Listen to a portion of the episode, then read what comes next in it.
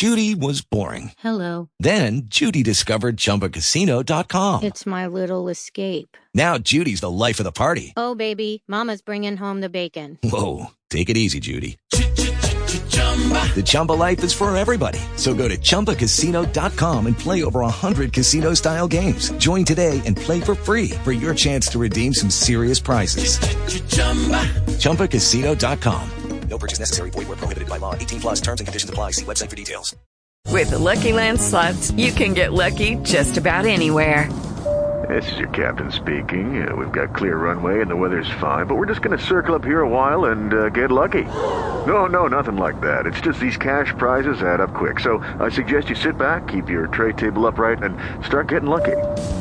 Play for free at LuckyLandSlots.com. Are you feeling lucky? No purchase necessary. Void where prohibited by law. 18 plus terms and conditions apply. See website for details.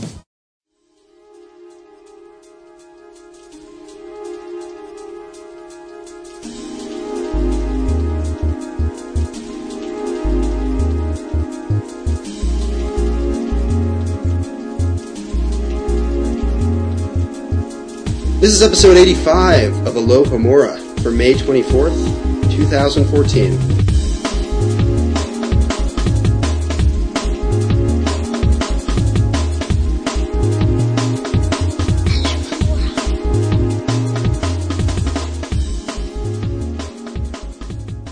Hey everyone, I'm Noah Freed. I'm Michael Harley.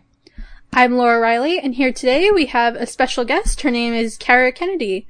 So, Hey say guys. hi, Kara. Hey everybody. I'm so excited to be here. Uh, first, would you like to tell us a little bit about yourself? I know you're also a podcast host in, uh, for another fandom that so many Harry Potter fans like, so. Yeah, I am a host on the Doctor Who podcast, The Impossible Girls. You can find us on iTunes or Twitter. We're TIG Podcast. And we're basically, it's me and my two best friends, and we do kind of Doctor Who from a female perspective. So, That's awesome. Oh, banana. So, uh, what did you think about those news stories that came out recently about, I don't know if it was the producer or somebody, somebody up there in the Doctor Who universe who had said some negative things about women? oh, Steven Moffat? Maybe. He was saying something about Yes. how ladies just love to watch Benedict Cumberbatch do pretty much anything. Oh yeah, that's a that's a long I don't know. It's it's been discussed a lot in the Doctor Who fandom, kind of back and forth on Steven Moffat's attitudes toward women. Um, yeah, I kind of we try to keep kind of a neutral attitude on our podcast about it, but um, I don't know. Just I like his I like him as a writer, so I try to stay away from the comments he makes to the media. And back to Harry Potter, would you like to tell us what your Hogwarts house is of choice? Sure, I am a Slytherin. Ooh. Do we have everyone here then? Wait, Mi- Oh, do no, we? you're a Hufflepuff too. Oh. Michael. Aw, so. Shoot. Almost. Noah, one of us has to go get resorted into Ravenclaw. Well, actually, I was a hat stall, so I could be counted Oh, really? as Ravenclaw. oh, nice. Okay. Cool. Perfect. So we kind of have, we kind of have all. Almost. We were so close. Just, just my top half, though. Oh. All right. So as a reminder to you guys, this week we're going to be reading chapter 8, which is The Hearing. So make sure to be fully caught up on that in order to fully enjoy this episode. But before. Though you don't have to listen to it. You could just listen to us speak and spiel about it. Sure. but before you go on, uh, before we go on to chapter eight, we're gonna take a look back at uh, chapter seven of Order of the Phoenix, uh, the Ministry of Magic, and our discussion from last week and the responses you guys had for us. Uh, there were a lot of really interesting comments this week. Actually, a lot about th- uh, quite a few things we didn't catch. Uh, the first one is from the main site from Elise Roberts. And this one was one of the things we did talk about. It was in response to the ministry's wand security check. And we were discussing on the last show how we were kind of surprised that uh, uh, Eric, the security guard, uh, does not actually take people's ones away when uh, he checks them into the ministry. Uh, but Elise pointed out, there? I think but Elise pointed out, I think they were checking their wands in the Ministry of Magic as a way to prove their identity, the way the goblins demanded to see Bellatrix's wand in Deathly Hallows, when Hermione, with Ron and Harry, tried to enter the Lestrange's vault. the wand functions as a sort of ID in the wizarding world. So if someone would use Polyjuice Potion to look like someone else, he wouldn't have that person's wand. And if he would have it, then its allegiance would have changed, and it would point to another master than it should while being checked. At least that's the answer I came up with, said Elise. Uh, so I thought that was a particularly clever observation. I, just, I wonder if, if it's true that, you know, it is like the wizard form of ID, Mm-hmm. how that works in a scenario like how Ron had a hand me down wand originally. Mm-hmm. Is Oh, like, yeah. does the wand get like re-registered because it's like changed allegiance, like or whatever to him, or is you know is it still? I don't remember which brothers it was. Um, That's a good that point. person's wand identification wise. So Maybe the wand changes itself itself in like a little movement or something. Like it, there's an extra etch on the side or something. Well, and there's the, the, the you know with, with the of course the big one we know with wands when you when you win them when you win their allegiance it's usually by kind of something rough and tumble but I suppose it wouldn't be like I, I, I imagine it would be equally logical or acceptable that a family member could pass a wand down um, to another family member. Uh, that seems to make sense, especially if the wand is willingly given to that person. right. Um, yeah, I think it's like if it were given as a gift kind of thing, like, oh, you know, happy birthday, here's your new wand for, for your 11th birthday. I think that would make sense, especially if you share, you know, the blood of that person, the DNA of that person. Mm-hmm. I think it would be more likely to, you know, for the allegiance to change. Yeah, well, yeah, because we have seen an issue where some people have shared wands willingly that aren't they aren't related, which is, of course is Her- Harry and Hermione in Deathly Hallows, mm-hmm. and Harry notably says that the wand just does not work quite the same way. It works, but it's not that great.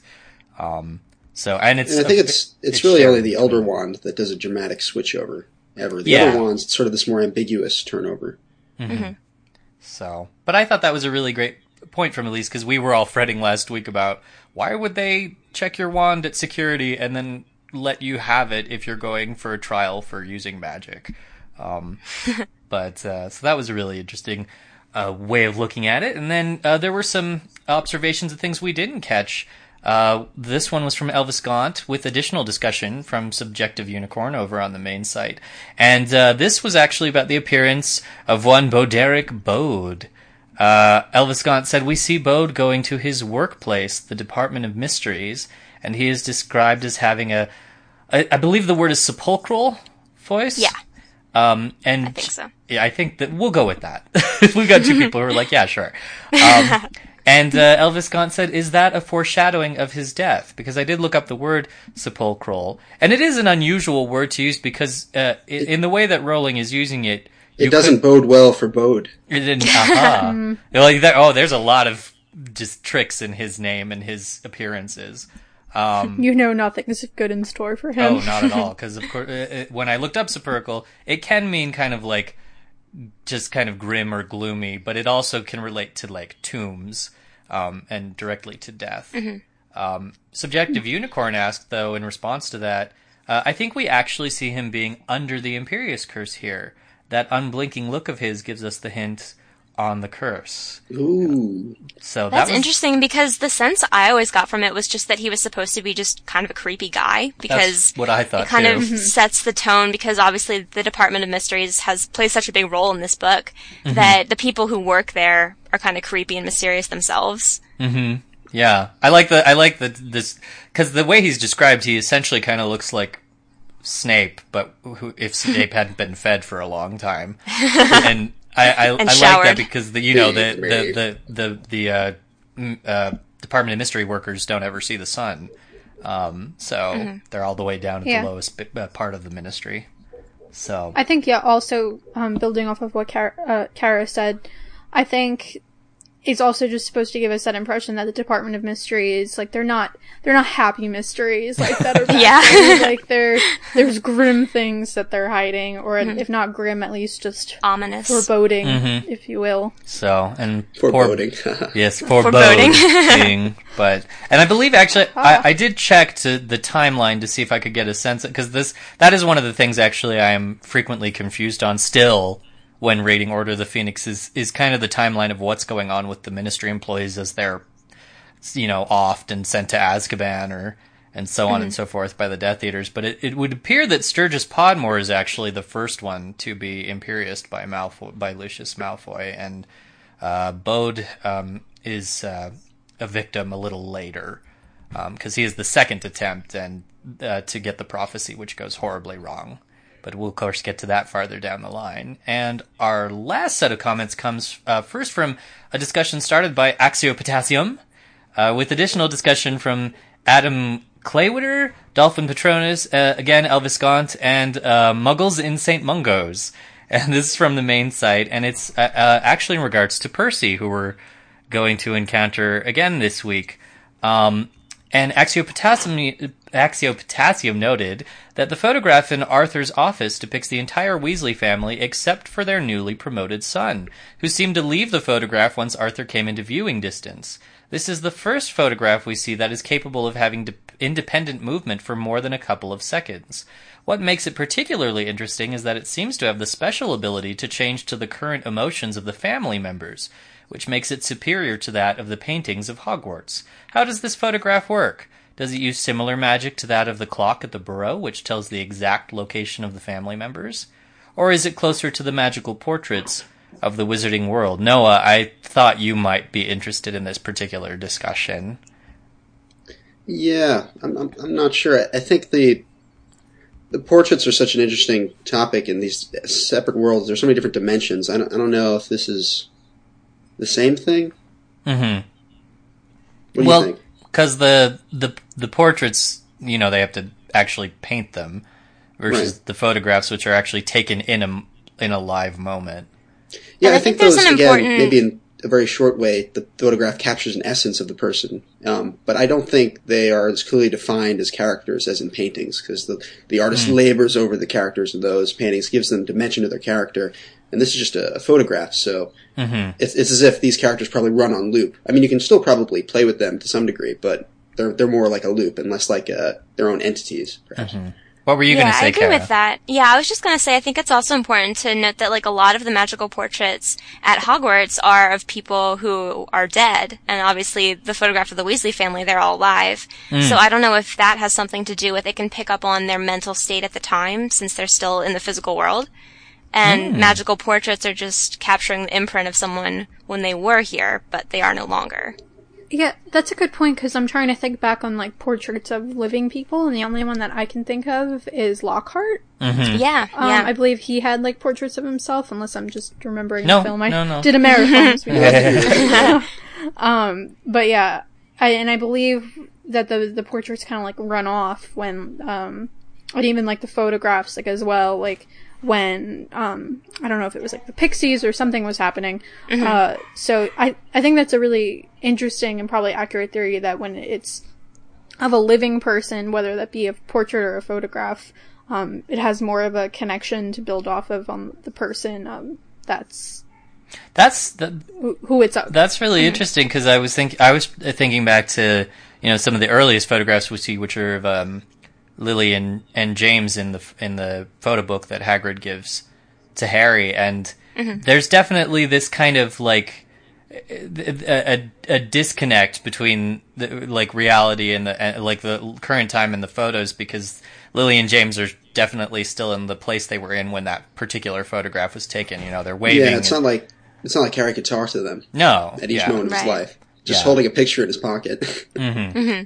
yeah. So, but uh, yeah, very, very, some very interesting theories about uh, where the uh, how the portraits versus the photographs work um, in the world. Uh, so, uh, I want to thank, of course, all the listeners again for sending in those uh, fantastic comments. I wanted to shout out in particular to uh, so many of you comment now that I can't actually shout out to all of you. Um, but I did want to shout out to those of you who did contribute some really great substantial points to the conversation, and that would be Archduke Severus, Claire Marie, Dust Charm, Aaron White, The Head Girl, Miss Cheetah 1987, The Giant Squid, and Sycamore Combustion, as, along with all of the uh, comments that we read in the show today. Thank you all for your fantastic comments, and if you, the listeners, uh, want to join in the discussion from the previous week, that is still open on both our main site and forum. Uh, that's interesting name, Sycamore Combustion. You know, I have a Sycamore wand, actually, and it is given to combust every now and then. I'm always impressed by the names people are able to come up with. Like the extent of my username ability has always just been like a combination of my names. I'm always impressed with people. I would never be able to think of something like Asio Potassium. I will. I Extra will. dimension in handbag. I will forever, forever stick with Lupin Patronus. I will. It's good. and, and Lupin's Patronus is werewolf. Is that It's just a wolf. wolf. Yes, just just a wolf? just a wolf, not a werewolf. Now was it now was it always a wolf, or was it just a wolf because he's a werewolf? It was. I think it was always a wolf. Uh, well, I mean, he couldn't cast one before he was a werewolf. Yeah. So Right. That would have been terrible uh, the foreshadowing. Very ironic. Anyway, I would like to now go into the responses to the podcast question of the week last week. Here it is. Between Snape, Lupin, Pettigrew, Kingsley, and many more characters, we see a great deal of double agents and moles throughout the series. In this chapter, Kingsley is working as a mole in the Ministry for the Order of the Phoenix, providing misinformation about the whereabouts of Sirius Black to the Ministry for the case he is leading.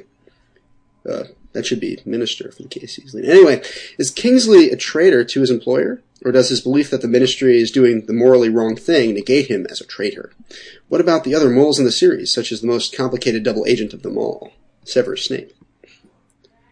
Our first comment is from Aaron White. Um, the word, alright, so this is traitor in quotes. Traitor is a word that, like selfish, has gotten a not completely earned bad rap.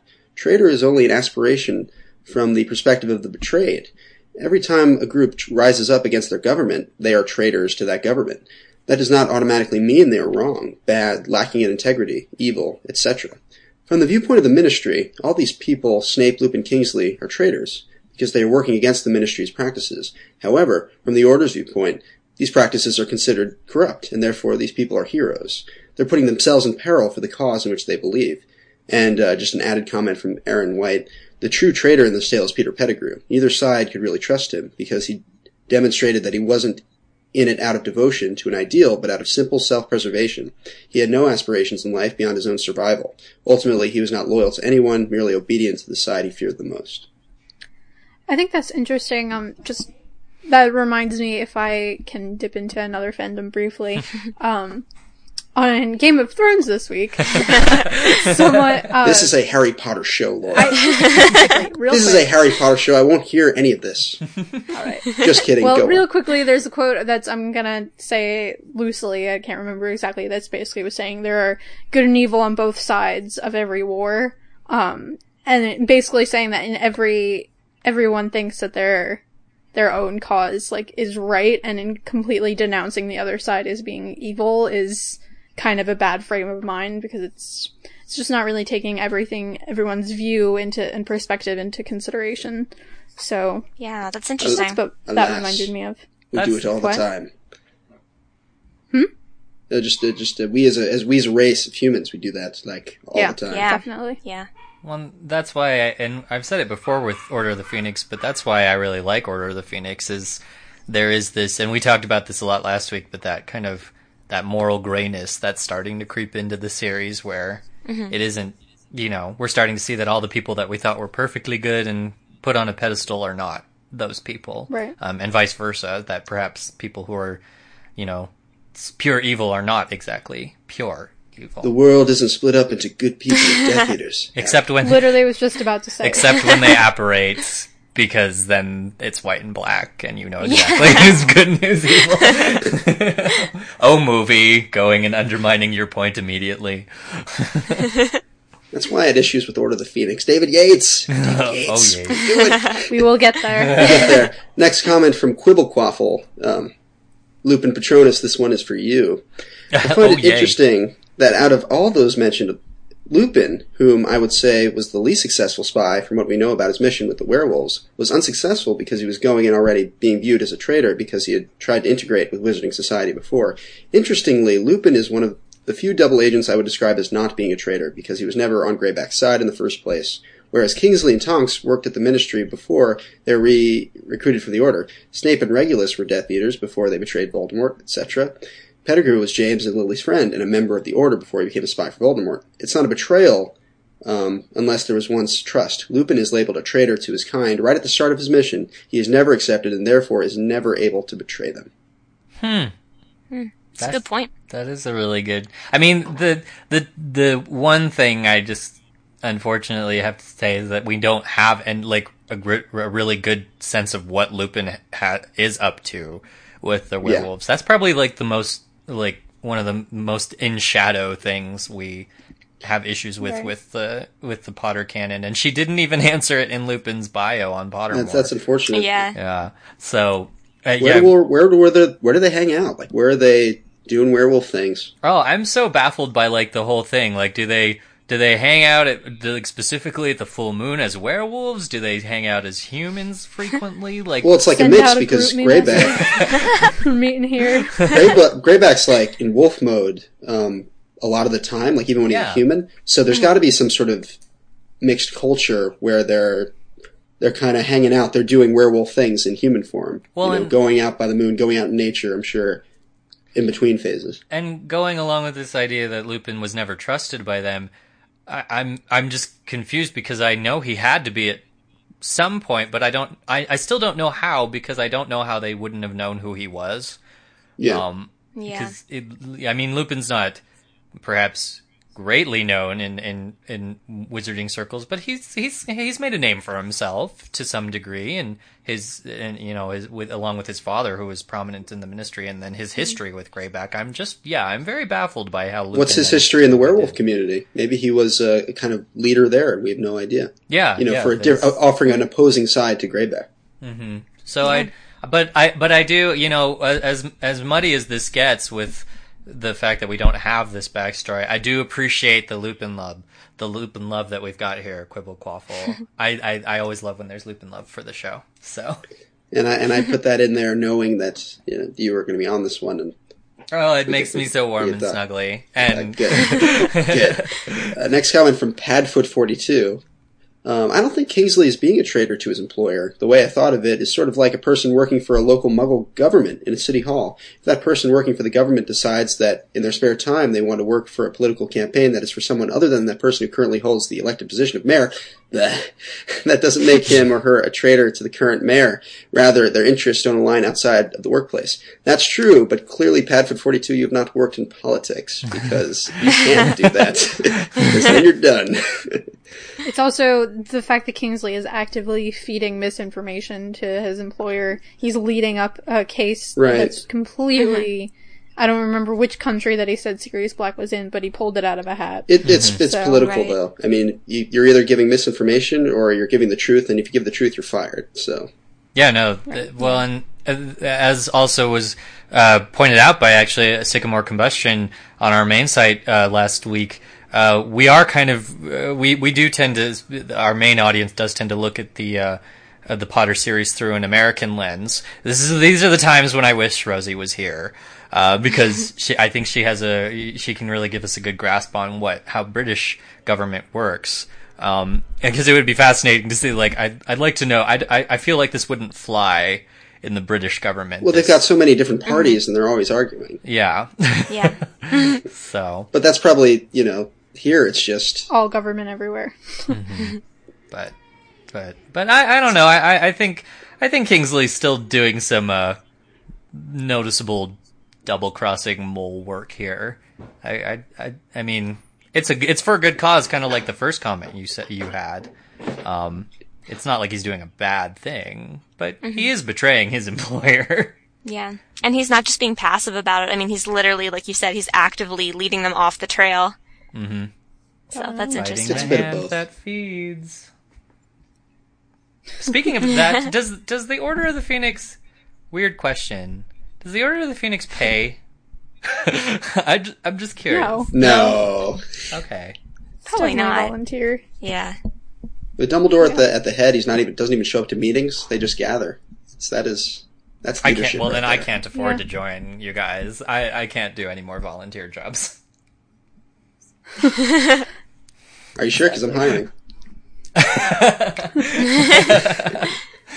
Volunteers. No.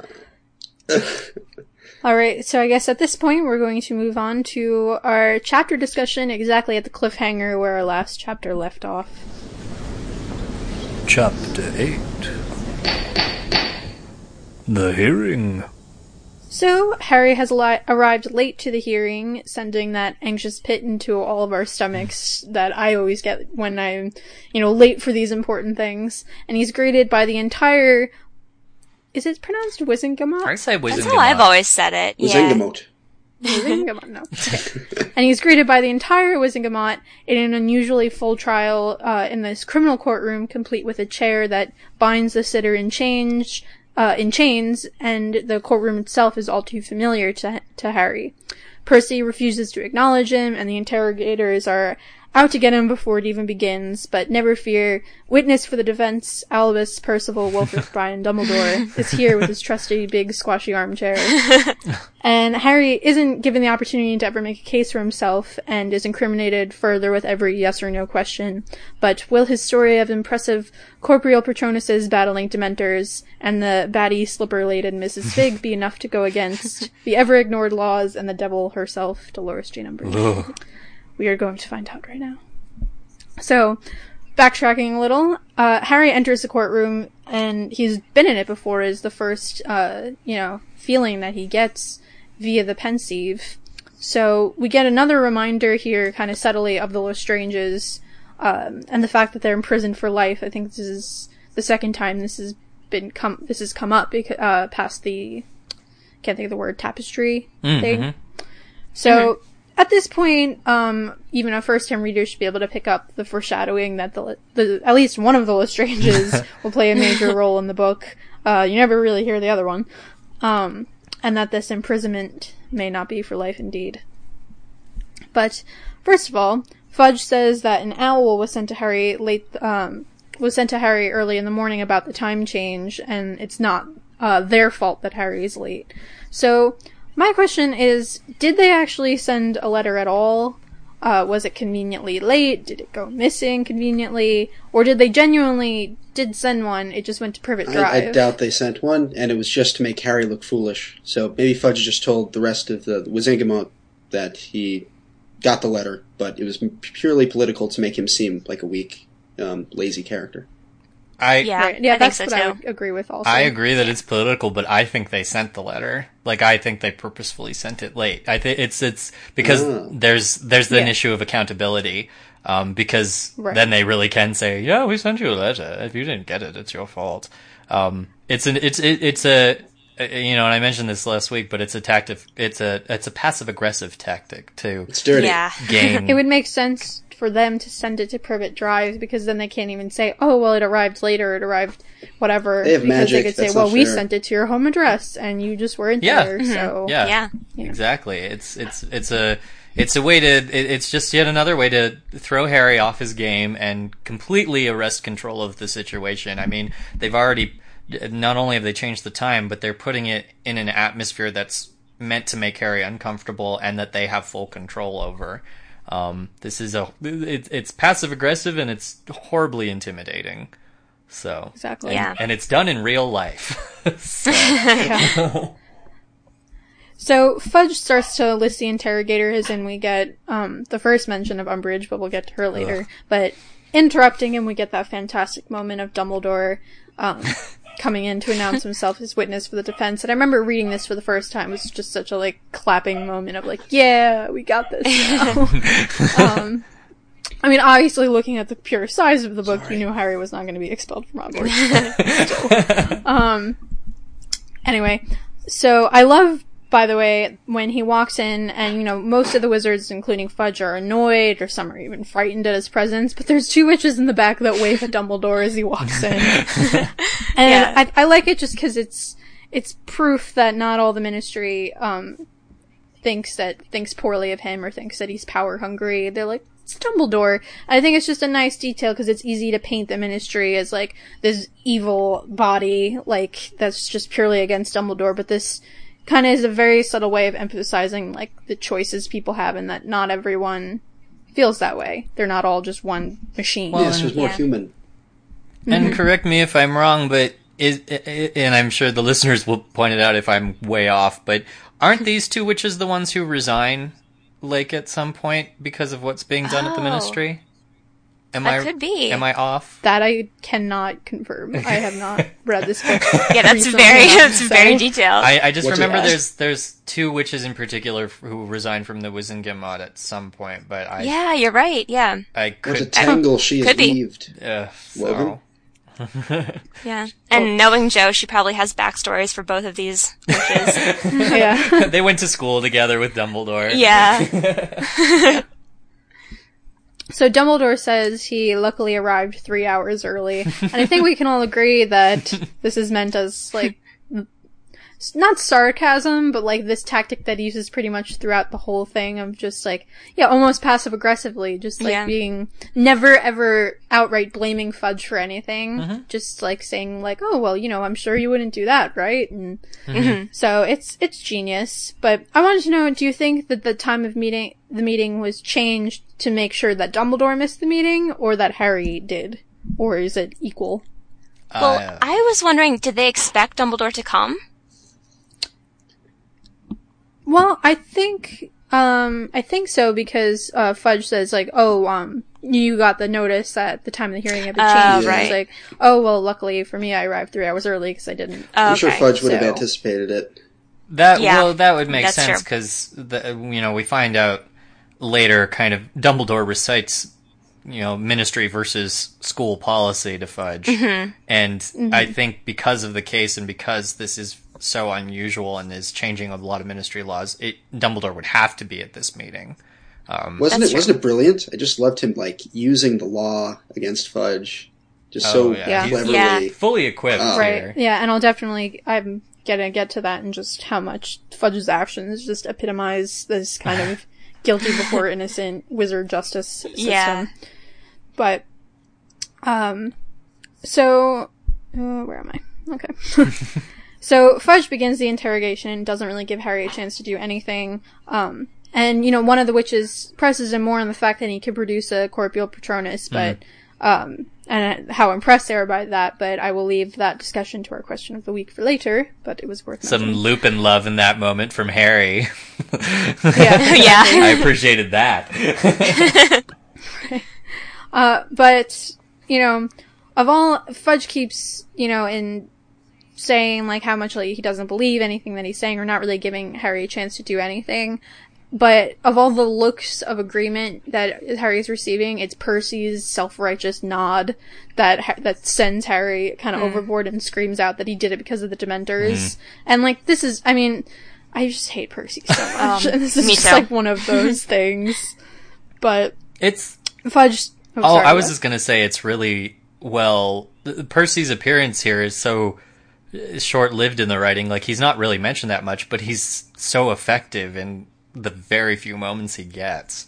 Like yeah, you- I just want to you, slap you him really in the do. face. Yeah, Yeah, yeah. So I, I- just wanted to to add that that one line, Percy hastened past Dumbledore and Harry without glancing them, was uh, was just a brilliant moment because it captured the whole feeling of the fact that Percy doesn't care, or or that he he might care, but uh, the law in the courtroom is more important than showing one meaningful glance at at them that could have probably gone unnoticed. So Yeah. he is clearly Because I think he genuinely really doesn't care. well. I don't think he's hiding It's anything. not. I think he Maybe it's not that he doesn't loves care. justice. It- I wouldn't say that he doesn't care. I'd just say that in this case, he thinks that each of Harry and Dumbledore are in the wrong. He's on the Ministry Right, side. that's what I mean. Right. Yeah, no, he genuinely he agrees with everything that's coming out of Fudge's mouth. Genuinely, Well, it's it's Um, almost frightening because he acts he he almost acts like he doesn't even know who Harry and Dumbledore are. Like right. It's he doesn't completely want to cool. be associated with yeah, it. it's it's it's frightening that that level of disassociation that he manages to have in this situation because Harry's completely goaded by Percy's behavior, but Percy's not even reacting to Harry. Especially how comforting would it have been to have, you know, a familiar Weasley face, Yeah. like While Harry's already sitting in was that just giving him chain one chair. like smile of comfort. But you know, I think that's the exact opposite. yeah. It actually is what sets him over the edge. I think that yeah, I think you're exactly right. Like I think it's so powerful to have somebody there on the Wizengamot who's somebody that Harry's not maybe even not been friends with, but known for years and is familiar with. It's like it's his best friend's brother. And to get that kind of reaction from him, I think that really just kind of is like the knife in the gut. Like, oh man, I'm screwed. yeah, especially yeah, just that he's helpful. Helpless. Yeah, yeah. But uh, Fudge smirking say that the Dementors are just a nice cover story. Um, and I I was curious, does Fudge genuinely think that the Dementors were not there and that Harry's just like making it up any, for attention, or does he want to deny the fact that they were there because he doesn't want to believe Voldemort is back? From what I understand, he Oh. doesn't know they are there. That they were Or one more thing, does he know for a fact that they were there and is covering up for Umbridge because he'd rather admit that um you know Voldemort was back or n- rather say that nothing was there than admit that the ministry had anything to do with it. So there's really three options Yeah. there. You you know that moment. It this is a movie moment. It's one of the few good ones in order. You know that mo- that moment when Umbridge goes to her desk and she says, "What the minister doesn't know won't hurt him," and then she puts her He puts his the picture down. yeah. I think the dement sending the Dementors to Privet Drive was one of those moments for her.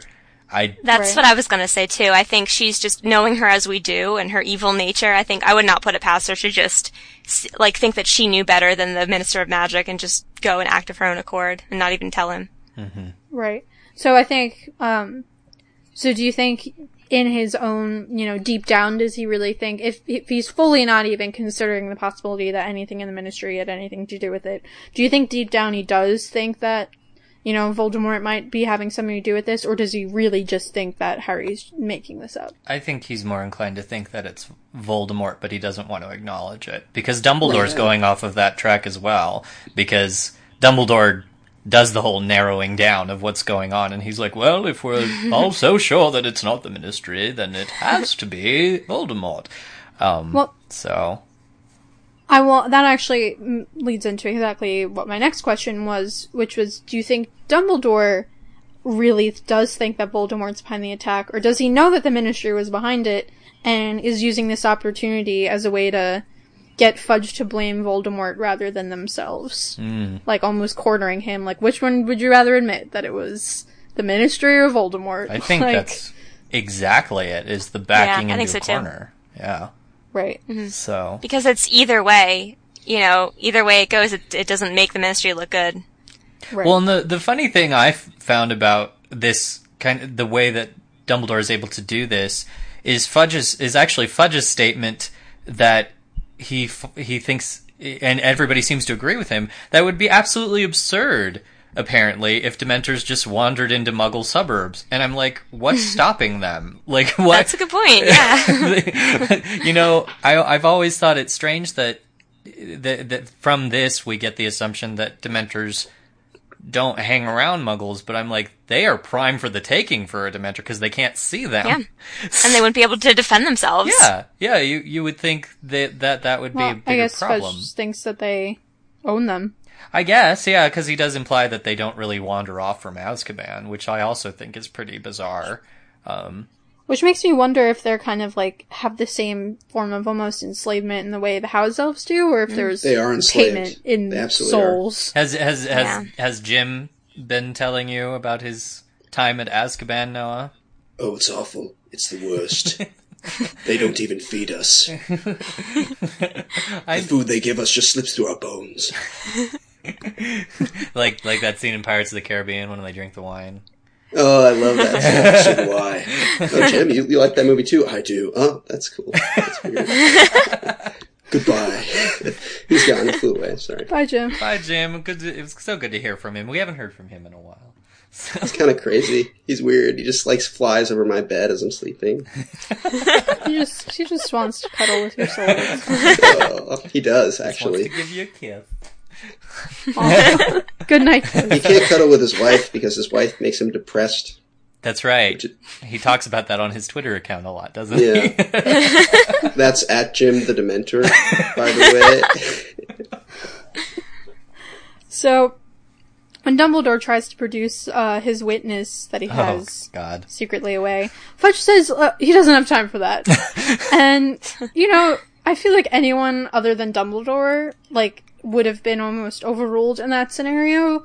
Um, and it's just it's just awful. Like it is Yeah. just completely skating around any sort of justice system or the laws. And you know, this is not the only time he does something like that. You know, throughout the chapter, you see, him, oh, he doesn't have time for that, or you know, laws can be changed and whatnot. And it's just absurd, and it's well, the this epitome entire of everything sequence that's is wrong. really a it's like a power play between Fudge and Dumbledore. It's like who's going to be who's going to be the man. That's sort of what it is. Dumbledore pulls on you know the law itself very wisely, and Fudge is just the guy on top with the with the hammer, and that's what he uses. But at the end of the day, that is not uh, enough. Right. It's it's almost like he doesn't want to give Dumbledore the opportunity to speak because he knows if he does, then he's just not going to win. Well, that but that's right. Is his own everything he does seems to be for personal emotions against Dumbledore, as opposed to what is right in the eyes of the the law. Oh yeah. is where yeah, he I think also against Harry as well. Yeah. Isn't the, isn't the term for this uh, kangaroo court where it's it's Well, I don't just see anybody hopping. well Fudge is hopping mad. Oh, Oh. that's good. Recover. So, but yeah, the the like Laura said, the laws are being completely. I think this is the point where, but this is uh, in a way the kind of the point where Fudge is really starting to lose control of this situation because he really he does have the upper hand from from the start.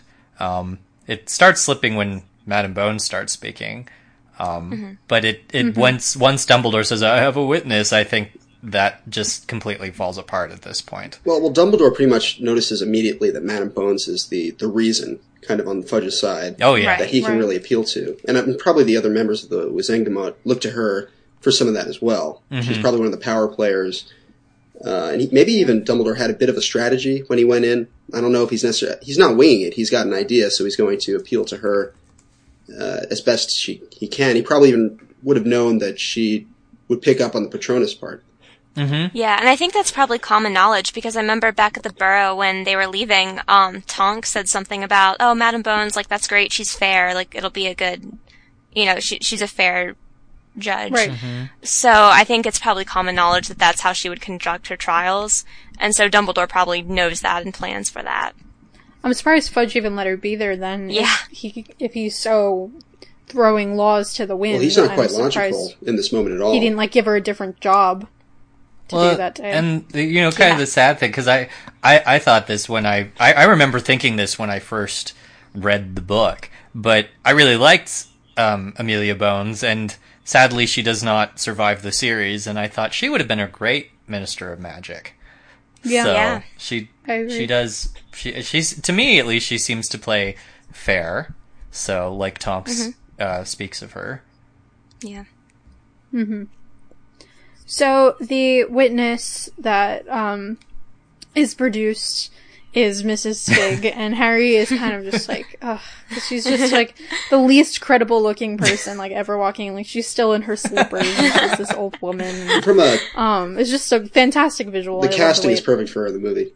Oh Yeah. yeah, yeah. So, um, you know, she comes in and she starts to be questioned. And first of all, there's just this one quote that is just worth saying because it's as Oh, it's hilarious. where Madame Bones says, "What did they look like?" And Figg responds, "Well, one was very large, and the other one rather skinny." no, the Dementors. it's just perfect. Yeah. But um where am I? Sorry. Okay, so she Fudge kind of questions the fact that she's like, "You're obviously like not a wizard because we closely monitor that," which is an interesting thing anyway. Um, but I find it interesting. She reveals that she's a squib, and I find it interesting that the ministry doesn't monitor where squibs are because I would think, you know, their own knowledge of the wizarding world, which we see through Mrs. Figg's references, po- pop culture references, if you will, that she is very knowledgeable in the wizarding world.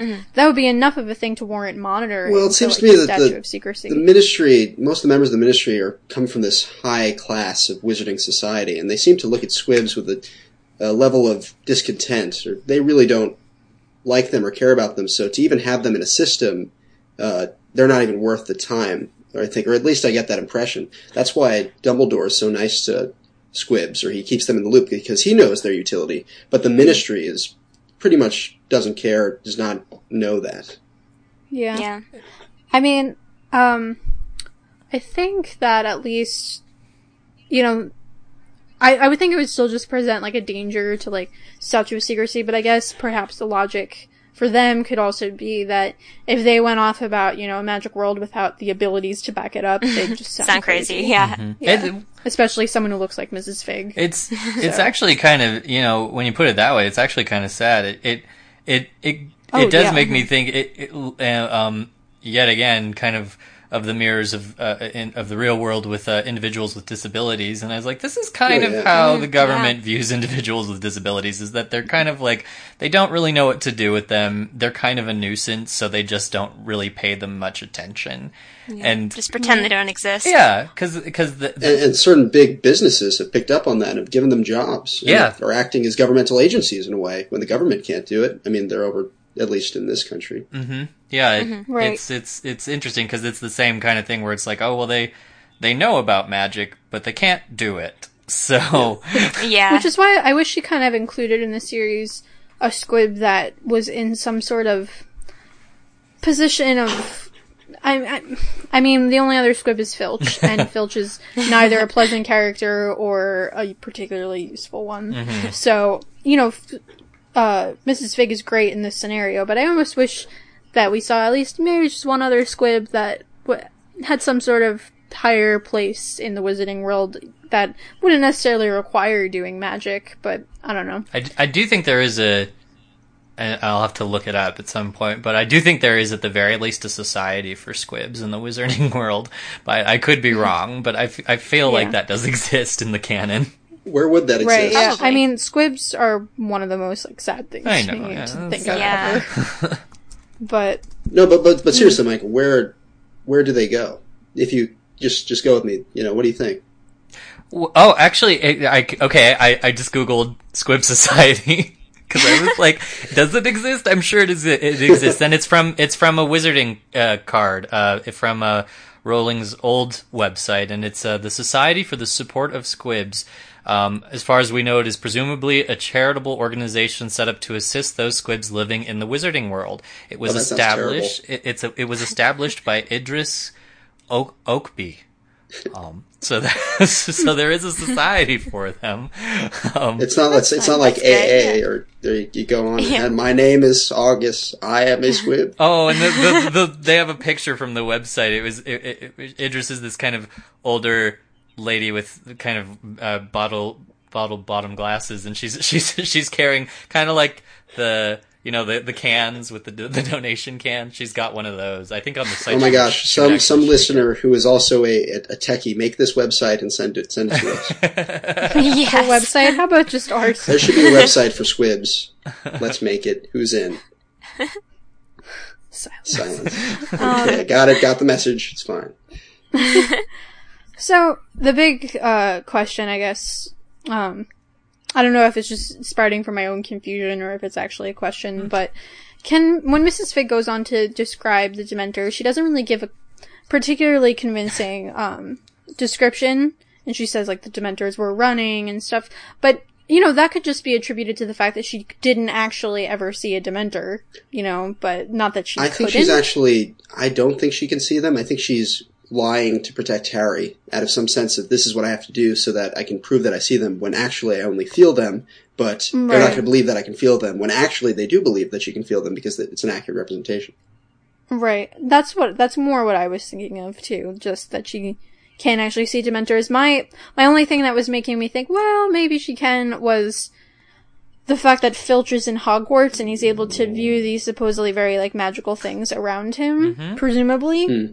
I mean, maybe not, but That'd be- Yeah, I'm- no, I kind of agree with you because I was thinking maybe being a squib just means you don't have magical powers. You can still see past the kind of because because squibs aren't muggles, so mm-hmm. a lot of those defenses that are set up so muggles can't see Hogwarts, maybe they wouldn't work on a squib because they've been brought up in a wizarding household, and so mm-hmm. maybe they're able to see past those kinds of Maybe things. there's I a know. maybe there's a spectrum of squibbery. maybe it's possible. no, Just because I, I think of how they almost thought that like Neville, when he was like a kid, would be like a squib, and but you know occasionally it would show like a magical tendency or whatnot. That even though he turned out to be a fully fledged wizard. It wizard, was good that he you know- bounced. If he hadn't bounced, it would have been kind of messy. No, I, I think that's a great point, Laura, with Filch, because with that, that got me thinking, well, you know, who is Filch's greatest adversary? Peeves, who is a poltergeist, who he obviously can see. I mean, I think that would be a lot Yeah. more difficult if he couldn't see him. And poltergeists, from what we know on That's a whole other element. and, and Pottermore kind of uh, uh, extrapolates that um, poltergeists are kind of in the same like distant relation to dementors in that they just kind of are birthed of emotion. So I, I I think I think Noah's right though that she I, I I think she didn't actually she can see them but I don't think she actually did because she shows up quite a bit after the attack anyway. That's Yeah. yeah. The thing is, she she describes exactly what happened as far as the attack went. Yeah. Like as Harry sending the Patronus and whatnot. But at the same time, like you know, if Harry had told this to anyone, if Dumbledore got it, Dumbledore could have briefed her. I don't think because she doesn't really show up like until it's kind of over. No, I, I think that's Um, exactly it because Harry notices that until she starts describing w- the feelings that a Dementor causes somebody to have, she he Harry thinks that she sounds like she rehearsed the whole thing. Right, and Dumbledore wouldn't have told her to, to lie about seeing them. I don't No. think she pro- that was probably her idea, um, which means that she lied to the the entire Wizengamot. She's got some nargles. She's got some uh, pretty big nargles. I mean, since she, she, I don't think she ever had to go under oath or anything. They didn't really have. Yeah. They didn't That sort respect of her enough, probably. Well, I don't think I don't think they have religion at uh, in Harry Potter world. I mean, except for the Christmas thing. But we haven't. I mean, that's a Well, yeah, they What- what don't, would but they s- but they don't take an oath when they go into court to tell the truth. So Yeah. Yeah. I mean, pretty much, I think uh, Bones kind of says like, "Are you sure?" He's like, yes. you Okay. pretty much Good can enough. ask about if you lie about anything. So Which actually leads me. Um, what I think is funny is Fudge says, "Oh, it was not." Once Figg walks out of the room, like Fudge just says, "That wasn't a very convincing witness." yeah. It's just like funny to think like if that had been said in like an American courtroom, kind of just wouldn't fly. Yeah. But um, but Bones says, "Well, I can't imagine why she wouldn't set. She would say that they were there if they weren't." Well, I appreciate that sentiment. I could think of a very large reason as to why she would say that they were there if they weren't. well, you- we- right? Because I mean, two, the Ministry has literally just found out that Mrs. Figg is actually involved in you know Harry's life to a Right. degree, mm-hmm. and then then they're just like, well, I can't think of one reason why she would lie to us. totally impartial. but you know, no one particularly questions that much further. But you know, so once this is done and Dumbledore starts to go into the whole, all his theories of why the Dementors are there and the uh, perhaps the Dark Lord interference. Uh, we get the introduction of everyone's least favorite character, Dolores Umbridge. And, you know, even just in this, just the fact that we get this lengthy description of her physical appearance just immediately lets us know that this is not the last we're seeing of the this connections are Yeah. character. Of the connections are Um, negative. They're Vernon Dursley and a Toad. Toad. yeah. It's a large pale toad, squat, broad, flabby, Ugh. slack mouth, all these horrible things, bulging eyes. Smelly. It's just but then it's just the awful. the most shocking thing is when she opens her mouth. right. just this, and you know, she's wearing a bow in her hair, and she's got this girlish, high pitched voice. It's almost even just like creepier than it would be if it was just like a croak, like the character in Monsters Inc. But which Yeah. is more what I always thought of Umbridge. But uh, that kind of femininity is just kind of so Oh, you off. you were referencing Roz, weren't you? was. is, it, is it possible then that maybe she's such a mean character? Is she such What, a mean Noah? character maybe because throughout her life she's been the victim of uh, some bias because she wasn't an attractive woman? I'm curious as to Umbridge's back. I'm hoping we're going to get something more about her on Pottermore. That would be really interesting. the, Yeah. whatever this is, this is not birthed out of nothing. Like there are there are reasons for this. Right. Yeah. I think I don't know. I think for me, I'm sure I'll leave larger Umbridge analysis for her own chapter, but Yeah. I think I think it really just comes down to like how much she just sees, you know, justice and order. You know, we see her obsession with order Yeah. and everything is just being right, and we do see her prejudices that she has towards. She probably didn't have a lot of order in her half-breeds and all. childhood. She's actually a you know a sad case. I, th- th- I'm sure you could find many a fan fiction. But yeah, we see immediately Umbridge is it kind of I, I mean ironically I never saw this coming particularly because I always just assumed that Dumbledore's uh what he's saying oh Voldemort was behind this. I'm like yeah Voldemort was behind this. So when it turned out no Umbridge was behind this it just never particularly occurred to me. It seemed too far fetched um for her to have done that. But she's the one that says like I can't believe like you would actually suggest like i thought for the teensiest moment that you were insinuating that the ministry was behind this when in fact she herself is Wh- wh- so, Which leads me kind of nicely into what my comment that I put in the doc. Does she have some sort of infatuation with Fudge? Is this fully uh, fleshed out? What the heck is going on? Some bizarre romantic interest? Um, her loyalty or devotion to the to the minister is weird. What do you What do you all think? I think that i do think that she has an intense devotion but i don't think that has anything to do with anything romantic. I think it's just this the symbol of what he stands for which is like the lead of bureaucracy and you know order and hierarchy and just all of those things that he and the ministry like represents. I don't think i think that's what her passion and what she thinks is just the most right thing is Right. i don't think Yeah. it has to do particularly with fudge himself i think the minister could have been anybody Yeah, and I think also it could be an interesting parallel to look at the Death Eaters and Voldemort and their kind of mm-hmm. just devotion, like unwavering devotion, especially Bellatrix. Yep. Although that is romantic, but it's that similar thing of just like believing in someone, almost making him into this kind of like religious figure, like hero to be worshipped. I think that's what Umbridge does with Fudge. And like we were saying earlier about, and I can't remember if this is in the books, but in the movies, um, she has that picture of Fudge on her desk in her office at Hogwarts. So I mean, it's this kind of borderline creepy devotion. Yeah, Yeah. I think that's exactly it. It it's it, and I it, it's perfect, Kara, that you said uh, Voldemort and Bellatrix because you really could go and I think you could go into a similar similar analysis with that because you know. As as we Mm-hmm. just previously mentioned, Bellatrix is married. A fact we all often Yeah. forget. she does have a husband, and Right. and she, but she, and and her devotion to Voldemort. While yes, there is, I do think there is this kind of unrequited affection for Voldemort in her weird, twisted way. I do think it that is birthed because Voldemort so perfectly, as you said, Kara represents her ideals. Um, and I think It- I, I think true. that we've got to, we, we- with Bellatrix and Umbridge, you've got a case of two women who are portrayed as uh, lacking emotion. Like they're Yeah. they're they're not affectionate women. They're They're like sociopaths. yes, yes. So in, But why does a relationship need to be affectionate?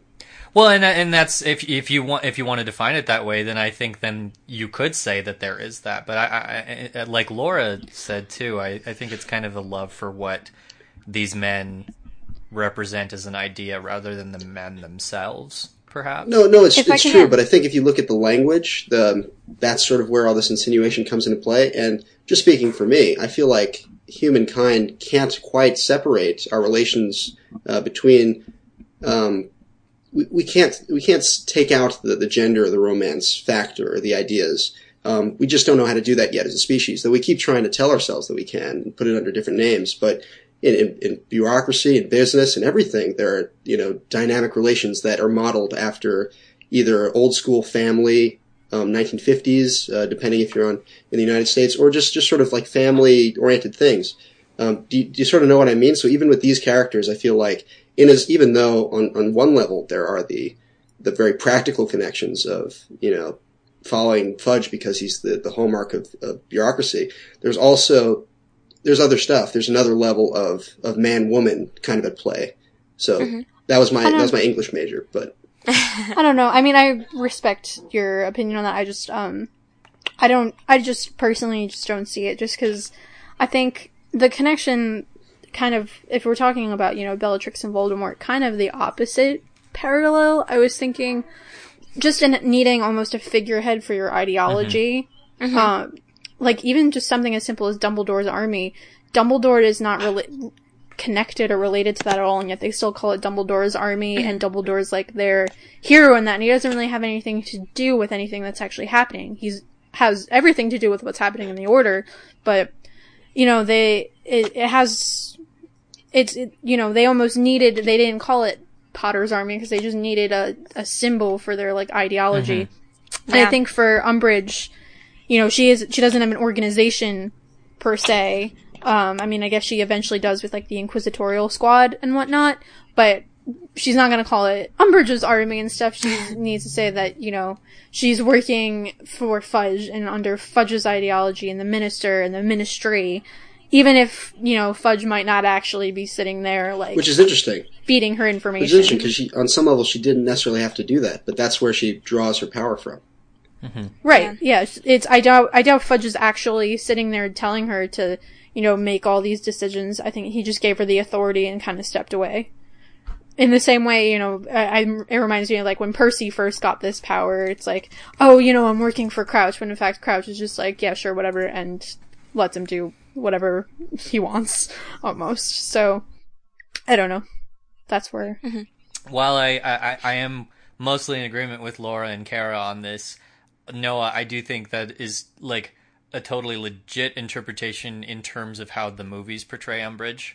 Um, in terms Yeah. Yeah. especially of that port that portrait of Fudge on her desk, I think the movies actually did take that tack with how they portrayed her. Yeah. Um, so perhaps, Well, I mean, I think I have to. I have to really sit down with the language. What I can do is I can take every single um, line where Umbridge even references Fudge, and I can just look at the words and just see what kind of words is Joe using to describe their relationship. Um, I can do it for both ways, for when Fudge is talking about Umbridge, and then I can come to some, you know, conclusion about it. But I haven't looked at that data yet. Hello, it is Ryan, and we could all use an extra bright spot in our day, couldn't we? Just to make up for things like sitting in traffic, doing the dishes, counting your steps, you know, all the mundane stuff. That is why I'm such a big fan of Chumba Casino. Chumba Casino has all your favorite social casino style games that you can play for free anytime, anywhere with daily bonuses. That should brighten your day a little. Actually, a lot. So sign up now at chumbacasino.com. That's chumbacasino.com. No purchase necessary. Group. Void were prohibited by law. See terms and conditions. 18 plus. Hey guys, it is Ryan. I'm not sure if you know this about me, but I'm a bit of a fun fanatic when I can. I like to work, but I like fun too. It's a thing. And now the truth is out there. I can tell you about my favorite place to have fun. Chumba Casino. They have hundreds of social casino style games to choose from with new games released each week. You can play for free anytime, anywhere. And each day brings a new chance to collect daily bonuses. So join me in the fun. Sign up now at chumbacasino.com. No purchase necessary. VGW Group. Void were prohibited by law. See terms and conditions. 18 plus. Well, let us know. Get back to us. but to kind of conclude it, um, you know, Harry's, uh, oh, first of all, Dumbledore says it's not Fudge's business, um, what Harry does at school once Fudge starts to bring up, you know, the fact that he's been such a rule breaker at Hogwarts. And Fudge rather threateningly is like, oh really? Like, you think that's none of my business? And it's just kind of a grim foreshadowing of what heavy interference is to come. Yeah, it's Yeah. it's uh, another one of those kind of scary. That that you know, Fudge is kind of Fudge is we're used to Fudge giving empty threats, but I think this is the first one where it's like, oh, he means business this time. But, but Yeah. it's weak. He's getting. He's just getting emotional, and, and Dumbledore's cool and collected, but Oh yeah, It's- it's, he's- he's definitely the here. Dumbledore's Dumbledore like wins. calm demeanor Yeah. over. It's just making Fudge seem crazy. He's almost Oh, just. it- It's almost like when someone's uh, in a sword fight, like dueling each other. this is on like, his own turf. They just let the other dance around the other till they get tired. It's kind of. Oh, like, yeah. Dumbledore's doing this in his own turf, like just pulling him apart in front of everyone. This so that's sort of the ret- where the retribution comes from. No, the the tables have been turned completely in this power play. And what's funny, it, it kind of made me realize as I was reading this last night. Um, you know, y- y- before when I read this, I could so clearly hear how I hear Dumbledore in my head. This time, I was trying to shove Michael Gambon's voice out of my head because his his, his too. quotes are so, I think, uh, like particularly memorable in the series from this particular scene. Um, he has a lot of good one-liners in the movie and from directly from the book, so I could hear them just like it. And I was like, "No, Michael Gambon, you don't sound right at all for the tone of what this Michael is supposed Gambon- to be." Yeah. No, Dumbledore has like a multifaceted expression here. He's sitting with, you know, quiet coolness, you know, contemplating things, big things. And Dumbledore in the movie is just like the same kind of drawn He's angry. face, like just, this Yeah. is it. I'm saying the line. I don't care. Yeah, no, it, it, it, as a, uh, for me as a voice actor, it just really affected me just reading it because I was like, you know, I, I have, I've always had such a clear sound for Dumbledore in my head and it, it's, the way I hear him is that he's smiling almost all the time that he talks. Um, even Yeah. when he's saying threatening things, but he says them with a smile and he says them like Yeah. kind of a friendly grandpa. Um, but that that that that really threw me off this chapter because I was like, no, you, I have to read it this way because it completely changes how how Dumbledore takes this argument into his hands. Um, so- Yeah, no, I agree that there's definitely a shift in the movies versus the books with this scene because I really like when Dumbledore says the thing about it, it not being Fudge's business what Harry gets up to at school, and that's in the book. I think it says that's the first time Dumbledore starts to sound angry, mm-hmm. and it's just a very subtle anger, but it's there because that's Dumbledore's territory. It's like you know you kind of get a sense from that. It's just a very quiet anger, but letting Fudge know, you know, at least right now, I still have jurisdiction over what happens at my school. yeah, yeah, it's And it's also he's saying also we also get uh, it revealed that he's been asked to leave uh, the Wizengamot. And he's like, well, you know, clearly you're changing laws all over the Yeah. place because now uh, it's practice to hold a full criminal trial for underage magic. And you know, I do agree with Kara, Kara in saying that you know he's he's still remaining calm, but But there's like, anger. He's getting irritated now because Yeah. now he's it's getting to the point where he's going to have to say, all right, give your verdict and yeah, Right, like He's- let's get this over with. it's it's at this point it's in the hands of the rest of the trial because you know there's no winning fudge there's no winning mm-hmm. umbridge mm-hmm. so at this point he just needs to but put his faith in the people that are back take there. that, guys. Mm-hmm. It's the power of the voice. One point for all the voice actors out there. Dumbledore's a good voice actor. So, of course, if he, I don't know if you any of you saw the Lego movie because he sounds quite different in that. a little bit more, a little bit more animated. He a little a little bit more animated. Uh-huh. it's Dumbledore, Dumbledore, Dumbledore! Dumbledore. Albus Percival Wulfric Brian Dumbledore. Now that would have been weird. That, I think that would have been a bad tack to take. He didn't, though. I was happy.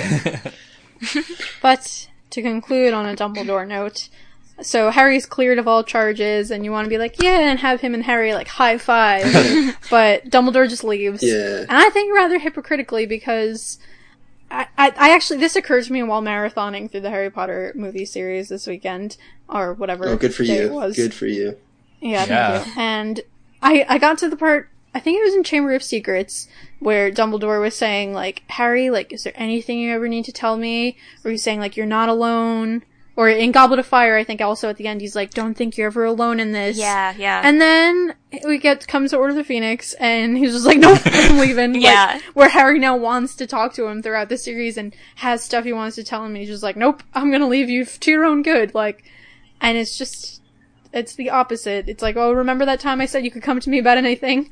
Nope. Well, I think there's also the fact that, you know, now that Voldemort is back, the Dumbledore plan is activated, and maybe to an extent he doesn't want to get emotionally attached to Harry because Harry is potentially a pig for slaughter as well. I don't know if that comes Yeah. into play. I just thought of that.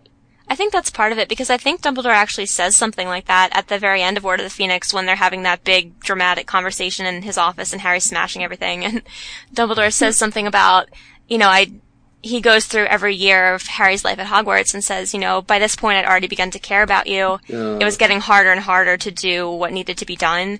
And I mean, I think at this point he's trying to distance distance himself from Harry just because of the whole mind connection thing.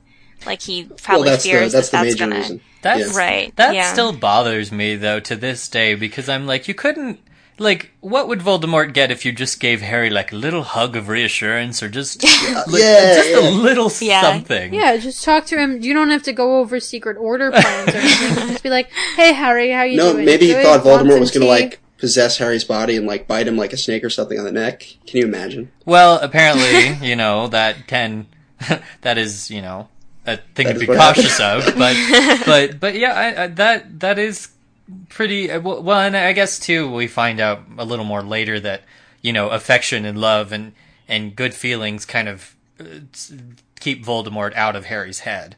Um, Yeah, So really, that you know, just a moment for Harry to have some good, you know, feelings of accomplishment, and with with Dumbledore to just you know just say you know I, you're welcome, and I'll see you at Just a wink. Like Just like another like like another look of triumph. You know, one more. yes, a less confusing look Yeah. of triumph.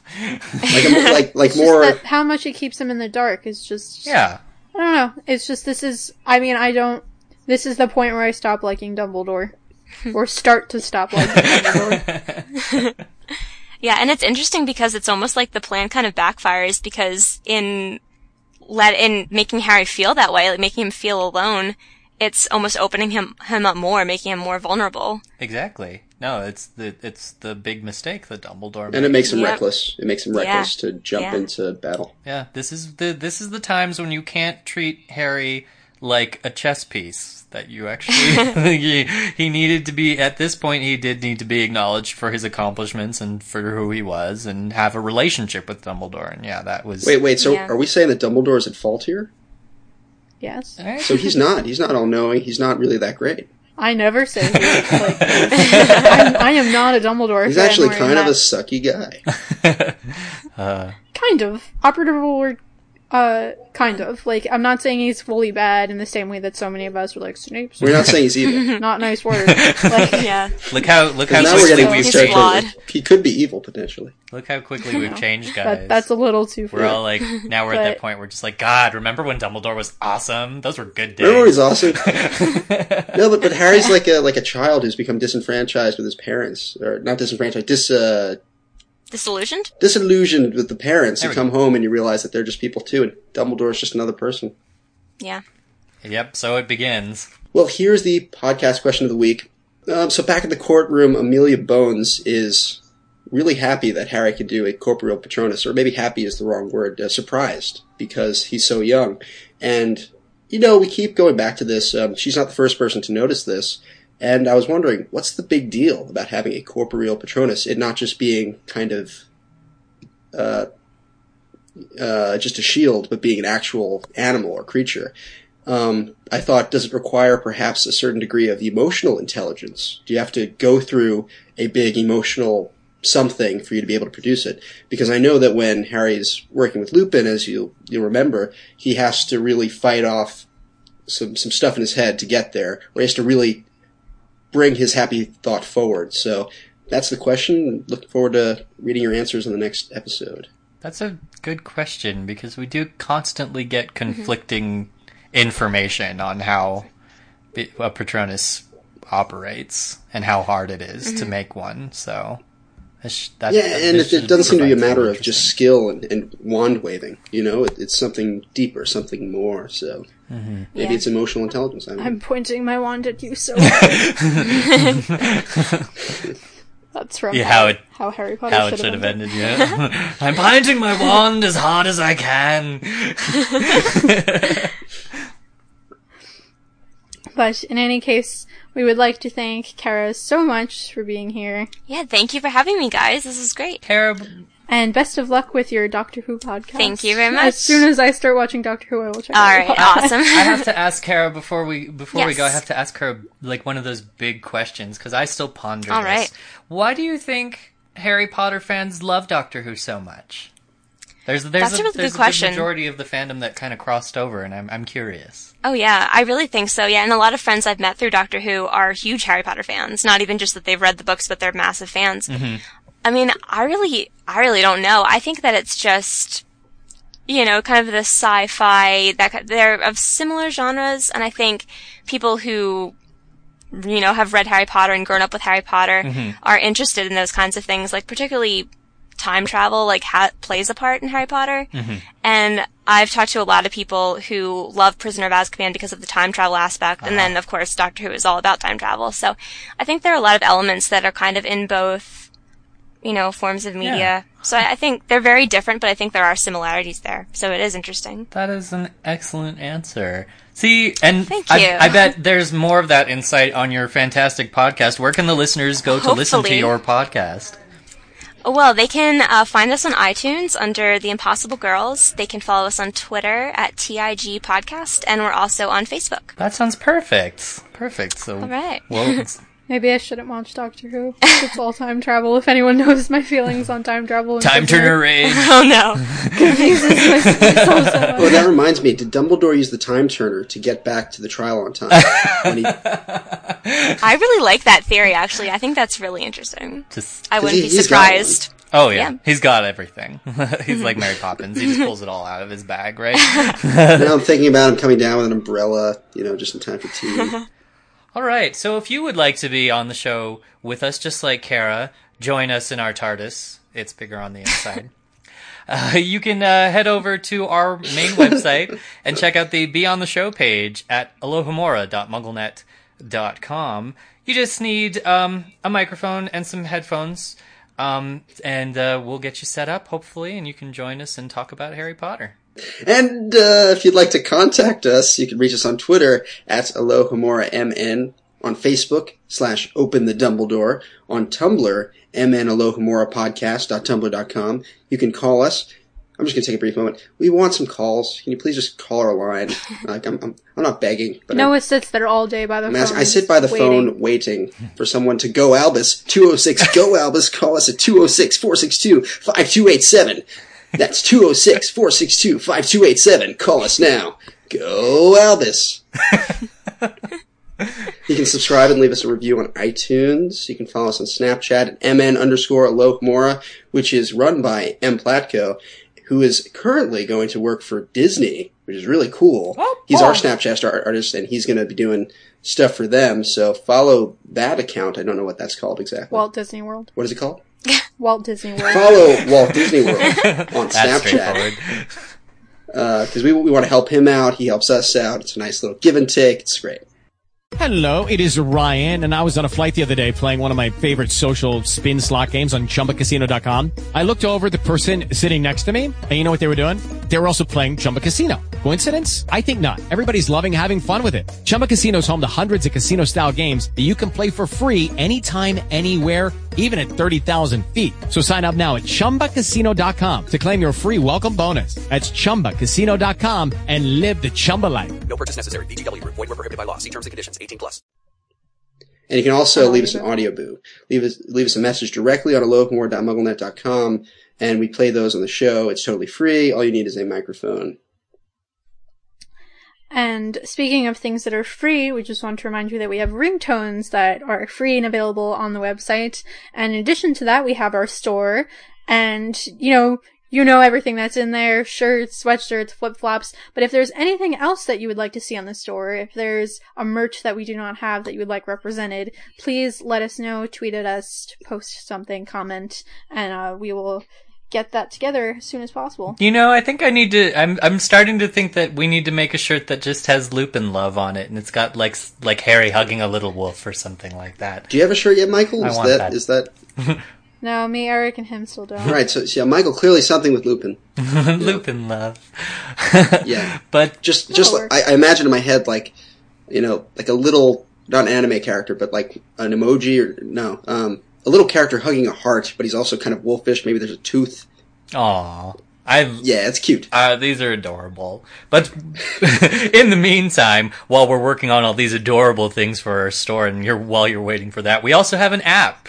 If you're bored while you're waiting for your trial to start at the Ministry of Magic, it is seemingly available worldwide. We think so. We haven't heard too many complaints yet. Prices vary depending on your location. Our app includes transcripts, bloopers, alternate endings, host vlogs, and more. Plenty to keep you entertained while you're waiting for your ministry hearing.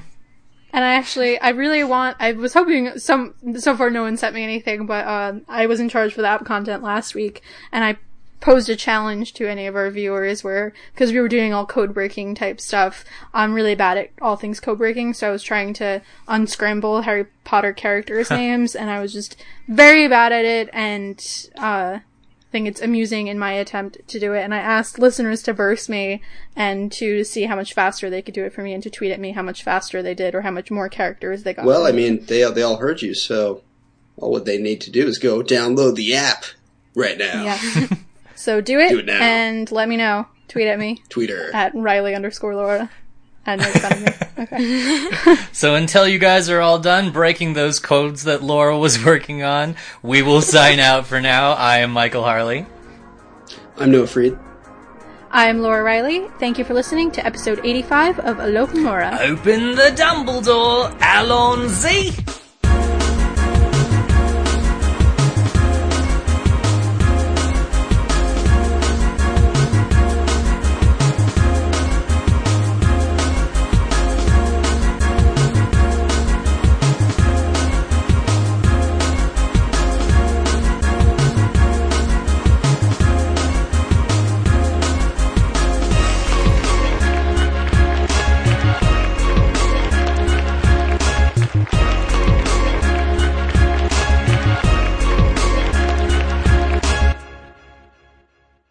Chapter 8. Something happens. Ooh. Wait, wait, who's Allons-y? Who's that? Kara knows. I'm assuming it's Doctor Who. Two Yeah. after we- Uh, That was. I was gonna say Dumbledore. I was. I was tempted to do the Dumbledore voice. and Open the Dumbledore. I was gonna bring back Jim. Jim the open the Dumbledore, door, please. Please. Let me through. so cold.